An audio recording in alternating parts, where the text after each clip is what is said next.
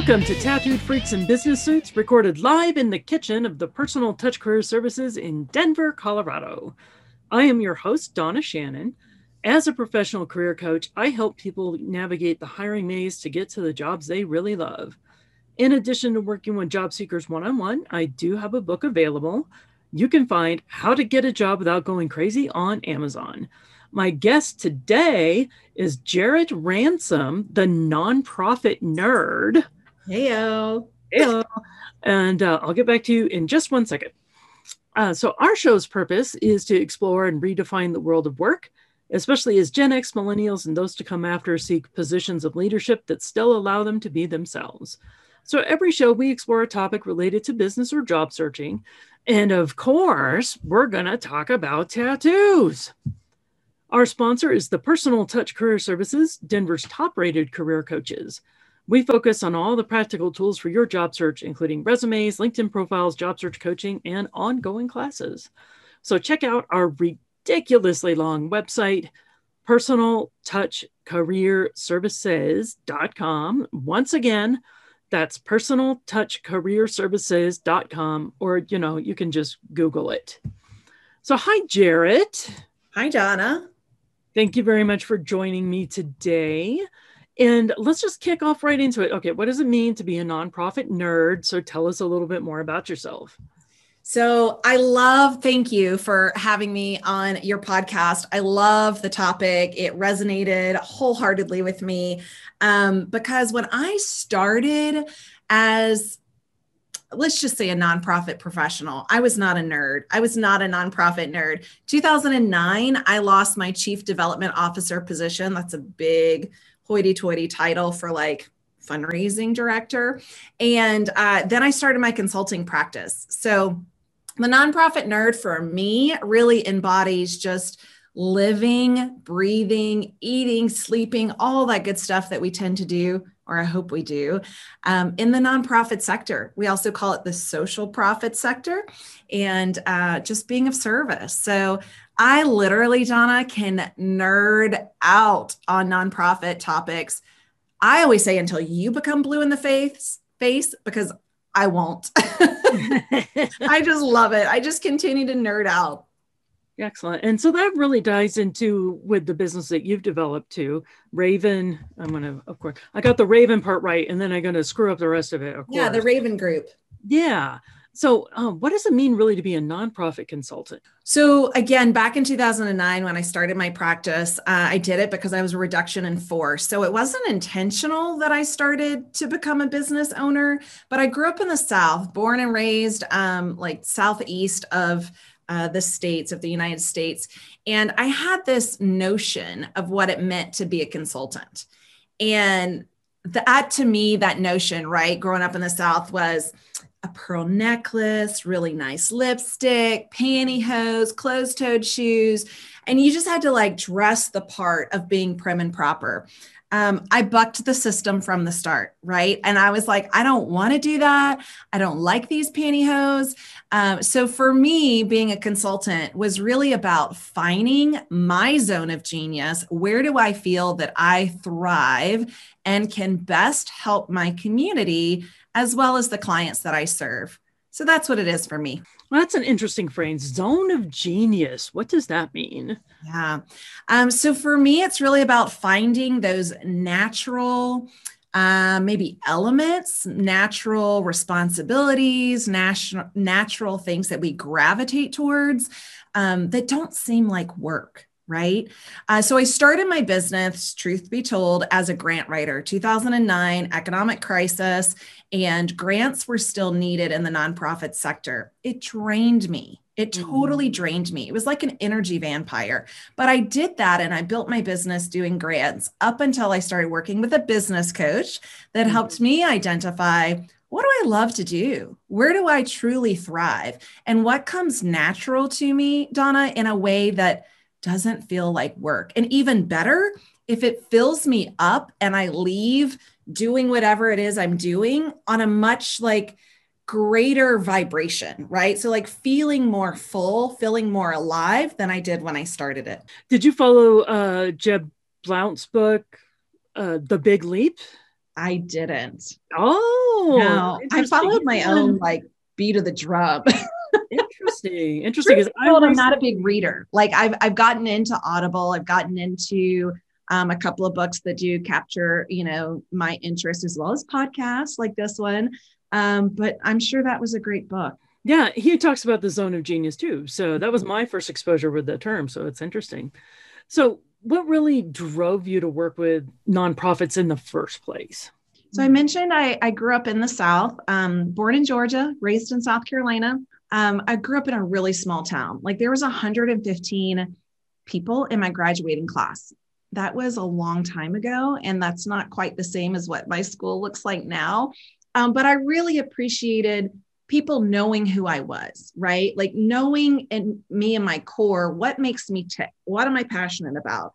What really, you know, I don't know, sets me on fire. and I found that typically um, most nonprofits do have what I have found to be true in my reality is it's much more of an open culture of individuality and more of like a family atmosphere. So in the nonprofit world as an employee, because again, now I'm a consultant, but as an employee, Donna, I really felt like the organizations knew me.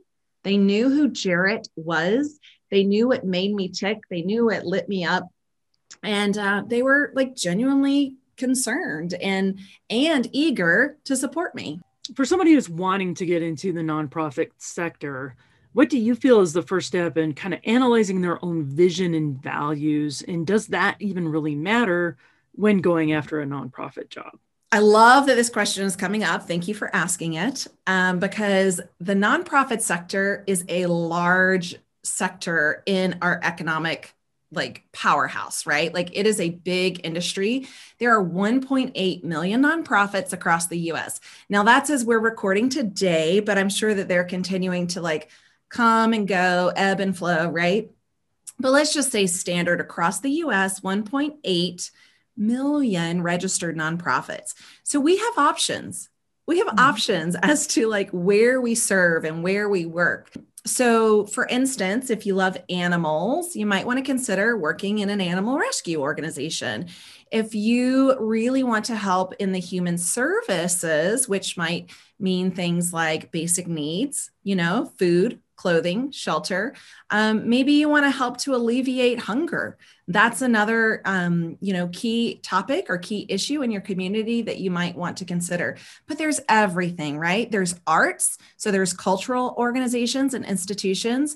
There's membership organizations, which are nonprofits, like um, Chamber of Commerce. That's pretty familiar. Mm-hmm. So I always say, really find that thing that you're passionate about. So not necessarily your zone of genius, because that's how you want to show up and be of service, but find the let's call it connection. Let's find that connection that really drives you at your core, maybe in your heart center, that pulls you to wanting to do more good. That doesn't sound grammatically correct, but you're wanting to do more good for your community. Right. I actually used to work at a nonprofit. Oh, so, cool. Uh, I was with the PBS station here in Denver. That's right. You yep. mentioned that. And another great example, right? And so for me, I will say, Don, I've typically uh, done a lot of my 20 plus years of service in uh, what I would consider human services. Now, I've also done youth leadership, I've done education, I've done a little bit of healthcare. Um, but when I look at my entire client list from 2009, it's typically human services. But PBS, you said radio, public broadcast service, that's another great organization and nonprofit. Yeah, we did the TV stations. So TV. Right. I remember um was it Big Bird that was always on PBS? Uh yeah, he's uh, on Sesame Street too. Yeah. Well, of course he's on Sesame Street with his friend Snuffleupagus. I haven't not seen Snuffleupagus in years. I think he had already been like grandfathered out by the time I was working with him. That's where the Elmo's World was the big part. So yes. subsection within there. Great, great PBS reference. Yeah, I love it. So here's a question. Uh, how would you say the difference really between like an organization's vision and values mm-hmm. versus company culture? Do they coincide or is there a big difference between them? Great question. Um, so I'm going to define vision as the purpose right? Vision is the purpose of the organization, or I also use agency interchangeably when it comes to a, a nonprofit. Values help to guide decision making. So I think that, you know, vision is the purpose and values really help to guide the decision making. But values, this is where it comes interchangeably, is also the core of the culture. Mm, now, okay. is that confusing or what? so, really, the yeah. culture to me is a collection of practices right? Mm-hmm. So, how do we practice who we are, what we do, the inclusion factor, diversity uh, factor, everything that goes into our organization? These collection of practices make up the culture. I think it's really great to kind of explore the, these two things a little bit deeper mm-hmm. because uh, having worked with job seekers who are vision driven themselves, wanted to work with nonprofits or with you know organizations that are giving back to their community, mm-hmm. sometimes they kind of fooled themselves about the company culture walked into negative company culture because they so desperately wanted to work with the vision as they saw it that the firm had. I agree. Yeah. I agree. It happens, right? And the nonprofit sector, social profit sector, uh, just because we are here to do good in the community doesn't mean that we're always doing good by our people or to our people. Um, that's kind of a disruption statement. So apologize in advance, or actually a little little post. Um, but I do think it's really important, right, for us to know the culture of the organization. Um, and I think there's there's great ways to do that. You know, um, for one, I look at social media, what is being publicly shared, um, how mm. timely. Because I'm going to go back to you know Black Lives Matters, and I hate to say go back to because it's still a thing. I hope it always stays a thing, right? Like I don't want it to go away. But if you recall, Donna, and now I cannot think of like when exactly the black squares came up on social media, in particular like Instagram, right. it was almost if an organization or a person or a leader or you name it did not post a black square, it was almost like, well, why not? Why aren't you making the statement? Right. Um, so that to me, I think, you know, we can look at the public um, post. We can look at the public statements, but it's really got to go beyond that. And, and, I think to do that is the conversation, um, maybe with the team, and just really digging into the culture. Because remember, we should be interviewing the organization just as much as they're interviewing us. Yeah, absolutely. Absolutely. So I like to say keep your mind open, but not so open that your brains fall on the floor. Oh, that's good and that's a really like gruesome visual, but I like it. I, I told you I'm into horror, so there you go. well, in Arizona, which is where I live, Donna, if our brains fell on the floor, they would be fried, right? Like literally, you remember those old commercials?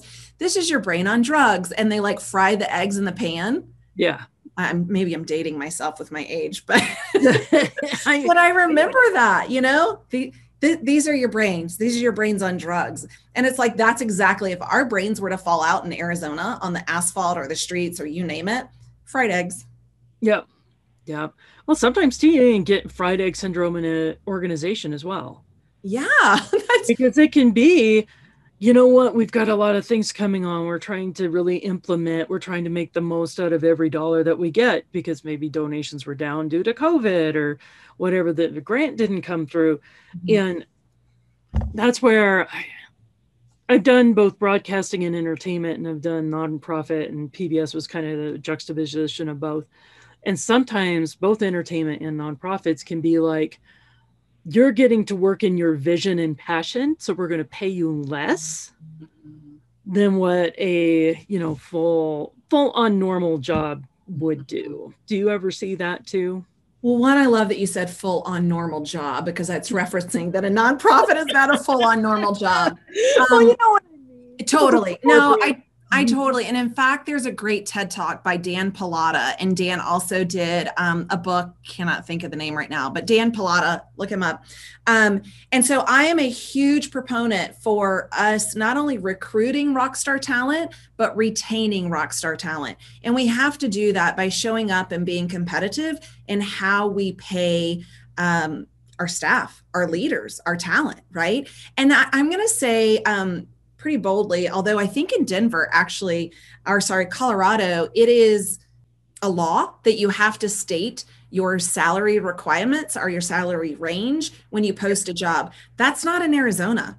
Mm-hmm. So I actually do not share any job openings or postings for anyone unless it does state what is the hiring salary range because I do think we need to talk about our uh, salary communication. We need to communicate it. We need to, at some level, have it open. And we really need to advocate for not paying less to the nonprofit leaders. What was the term you said for like a less than normal job would pay? right, yeah, because you're given the you've given the luxury of working something that's your passion.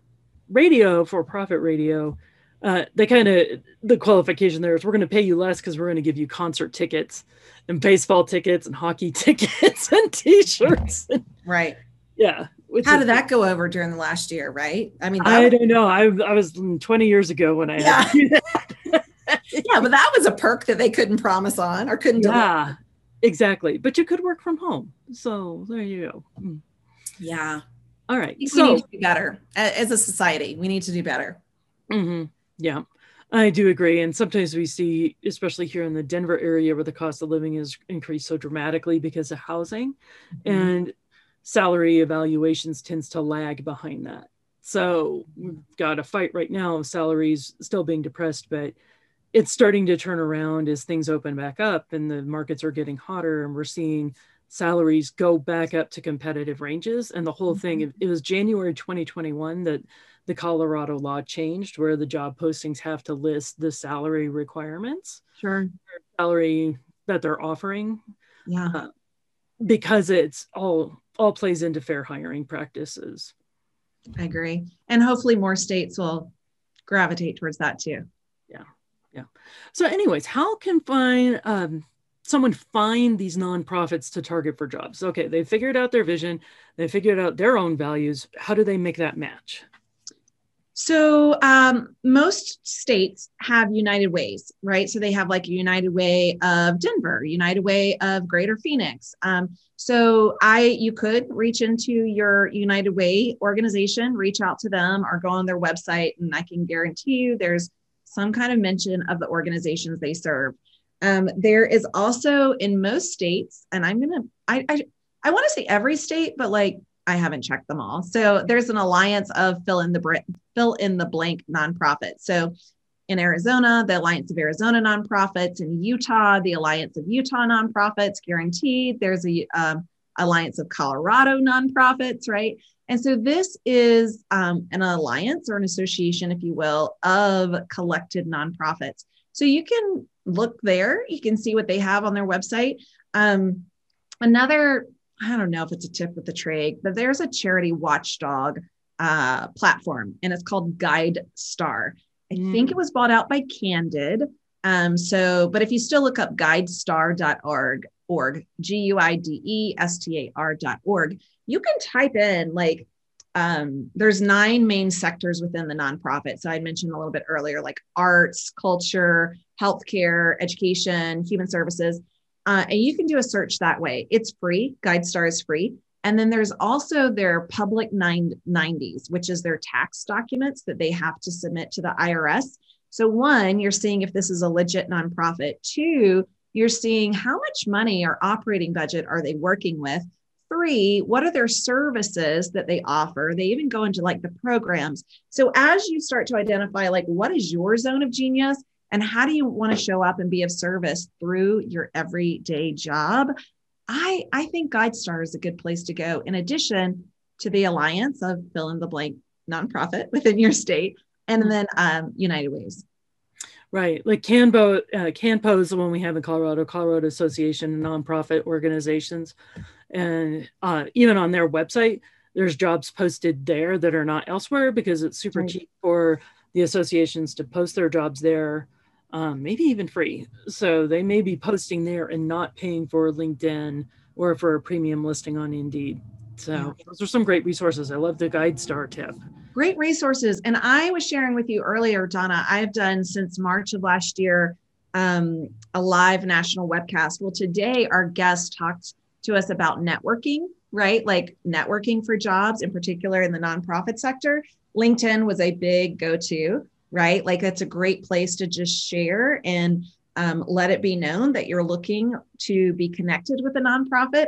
Now, if you are already hired full time somewhere and you don't want it to be known that you're looking for a job, you can do that in a suave way, right? And just say, hey, I'm looking to be connected with a not for profit or a nonprofit or a social profit uh, that serves X, Y, and Z, you know, community in this way. And uh, it's a great way to do it too.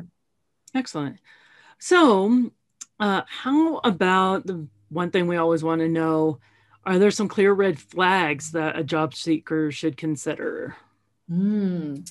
Well, yes, I do think so. And unfortunately, like I have ignored a lot of red flags in my life and my career. In fact, today I was talking to someone and saying, you know, I think I saw the red flags. In fact, I know I did. I picked them up, I sewed them together, and I made a really comfy, cozy blanket.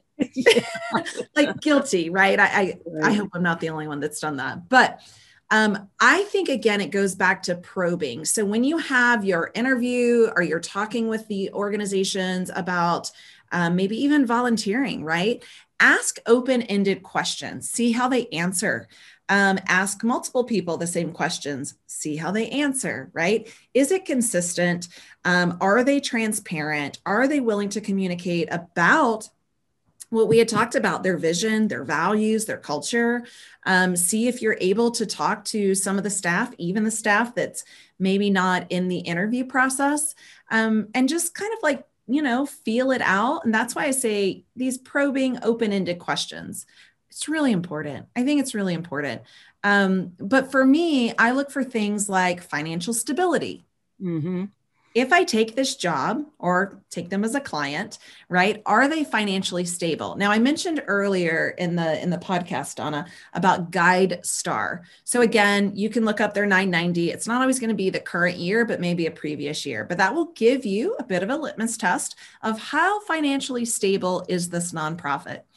Um, so you can look at that. The other thing is is culture, right? Like what are they doing uh, when it comes to Jedi work, which is not just you know a, a fun sci-fi but it's justice mm-hmm. equity diverse diversity and inclusion what are they doing and what steps are they taking right now to practice their own jedi work um, there's so many ways i think you know where we can ask questions and just be open-minded again don't let your your eggs fall out but right. open-minded to know like hey, how are they addressing some of this? What is your uh, retention rate, right? What is your employee retention rate? Um, that could be a huge red flag. Mm-hmm. Yeah, absolutely. So, yeah, some of the red flags I like to look at too is how are they treating you in the interview process itself? Yeah. You know, it's but I think that's really important with nonprofits. And I just keep going back to a friend of mine who was like, getting a job in December and things like this. And there were some clear red flags with this one organization that she kept interviewing with. And they got her all the way up to the point where they made a job offer. And then she said, Well, I have to have some very minor surgery. Can I put my start date as one week later than what you want? Which was the week before Christmas. And they were also trying to get her to quit her current job so that she could start with them right away. So that's a red flag that they're not respecting yeah. the two week professional barrier. And then when she said, Oh, I have this surgery, they rescinded the job offer. Ew, yeah, icky. You don't want to work yes, with them. because you know they said, well, we don't. We what if you have complications or something like this? And I'm like, the HR heart in me is going, um, that's illegal. That's technically yes, illegal, that's right. Especially because it had nothing to do with the performance of the duties of the job. And mm-hmm. my friends all like begging me, what can I do to get the job offer back? And I go, you don't. You run away. This yeah. I don't care if you think that this is your right place because you love their vision, because you love their mission. I tell you, their company culture is awful because they've treated you like dirt through this entire process. Run away. Yeah, great point. I'm so sorry to hear that. But here's one thing that was great is no, no, what happened was great is she found another nonprofit organization in her small community, which was this was Pueblo, Colorado, so it's a small town. Mm-hmm. Found something, same vision, same mission, a little bit more expanded services. They just suddenly had somebody leave. So she was just doing some networking calls and got in touch with the executive director. Person was like, I haven't even posted this, this job yet because I was going to wait until after Christmas. But you know what? Let's talk. That's she great. getting a job for better pay at a company that still aligns with her vision and mission. Yeah. You know, and culture Better still, culture. yeah, better, definitely better than the place that was illegal before they even hired her. Yeah, that's there. Unfortunately, there's a lot of horror stories, war stories um, out there, and um, not just in the nonprofit, right? But Yeah, like in I was gonna all all communities and all sectors. And I think it's really important to pay attention to those red flags, know how to identify them, and then once you do identify, you know, like what what's your game plan? hmm In this case, in your friend's case, like run, run as fast as you can. Yeah, exactly. All right. So let's talk a minute for people who may already be working in their nonprofits, but maybe they want to move up into a leadership role. Any tips for them? Yeah. Um, well, I like to ask, or I like to, you know, really coach also that when you're looking for a full time job, ask what are the, um, you know, what are my opportunities for advancement here? What type of professional development do you offer? Uh, what type of personal development do you offer? Right. And I think that's that's really important. But I think when it comes to, you know, you're already at an organization, maybe you want to move up the ladder, maybe you want to move across the ladder like i don't know there's there's different you know ways to to navigate your current situation um is you know go in with an idea of what you would want. So really have a game plan of okay this is what i'm looking to do for my own advancement again professional or personal and then just kind of have a list of what those ideals uh, would look like. You know is it more pay? I'm going to tell you one thing in our sector in the nonprofit sector is titles. Titles are Mhm. super sexy and titles are like you know like they're really important to people. So if you don't get the pay but maybe you're looking for a different title to help advance your career in the future maybe that's something that you go in for a negotiation conversation of. Um, right now post pandemics and i say plural right? Because I, I feel like we did the global virus which i know we're still in social unrest and the political divide but there is so many opportunities right now for us to go back and negotiate with our current team, our current supervisors, what this might look like. Many of us, um, myself included, that's why I said us, like have kids at home that are in school. And um, so are you able to work from home more often than you did, you know, BC before COVID? Um, so I just think when it looks, you, you know, when you're looking at your career, what you can do to negotiate, even if you're currently hired right at your not for profit go in with a list of what you would like to have and see um, see what that conversation looks like Sounds good. Sounds good. So now we get to one of my favorite parts of the show where we get to talk about the tattoo of the day. So, Yay. Jarrett, do you have a tattoo? i do i have multiple Ooh, Um, i know do we, is this when i get to like share what they are yes, yes. Mm. So my first one, I was 18, freshman in college. Um, believe it or not, in South Carolina, uh, it was illegal to have tattoos, tattoo salons, parlors at some point. Um, so my freshman year of college, I will totally out myself. I was 96, 97. So this was the age of that, right? Uh, I wasn't that. That was 1996, 1997, obviously. Um, so tattoo parlors or getting a tattoo in South Carolina was illegal. So I actually went to school in North Carolina and coming home from my first uh Thanksgiving break, I think it was, or just, you know, kind of like fall fall break, I'll say. Um, I stopped at a tattoo place that I had secured reservations, um, and that was my first tattoo so that's my lower back and i it was a family tattoo um, i designed it actually in religion class which i ultimately failed that's a whole nother story but um, that tattoo since i got it when i was 18 like barely 18 it's actually been covered up so that's my it's also my first and my most recent one because it was a cover up and it's now a Hamza hand. But I wow. took my son, um, who's 10 now, uh, several years ago, had the artist um, who I wrote down his name specifically for you. Victor Figueroa at IF Tattoo Studio in Arizona yeah. copied my son's hand, gave him another thumb, because if you're familiar with Hamsa hands, they have two thumbs right. Right. on each side. Um, and I had him trace the hand, and then I was like, oh, that's still too big. Can you make it smaller? So we pretended like my son was four instead of seven when we traced his hand. Um, and so now that is my most recent uh, tattoo. Awesome. That's very cool. So, how can people get a hold of you, Jarrett? Well, I hope that they do because even when it comes to networking, I love being a service. Um, first and foremost, my website. So, therayvangroup.com. That's T H E R A Y, V as in Victor, A N as in Nancy, group.com.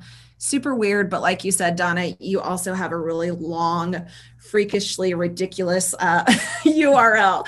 So, therayvangroup.com.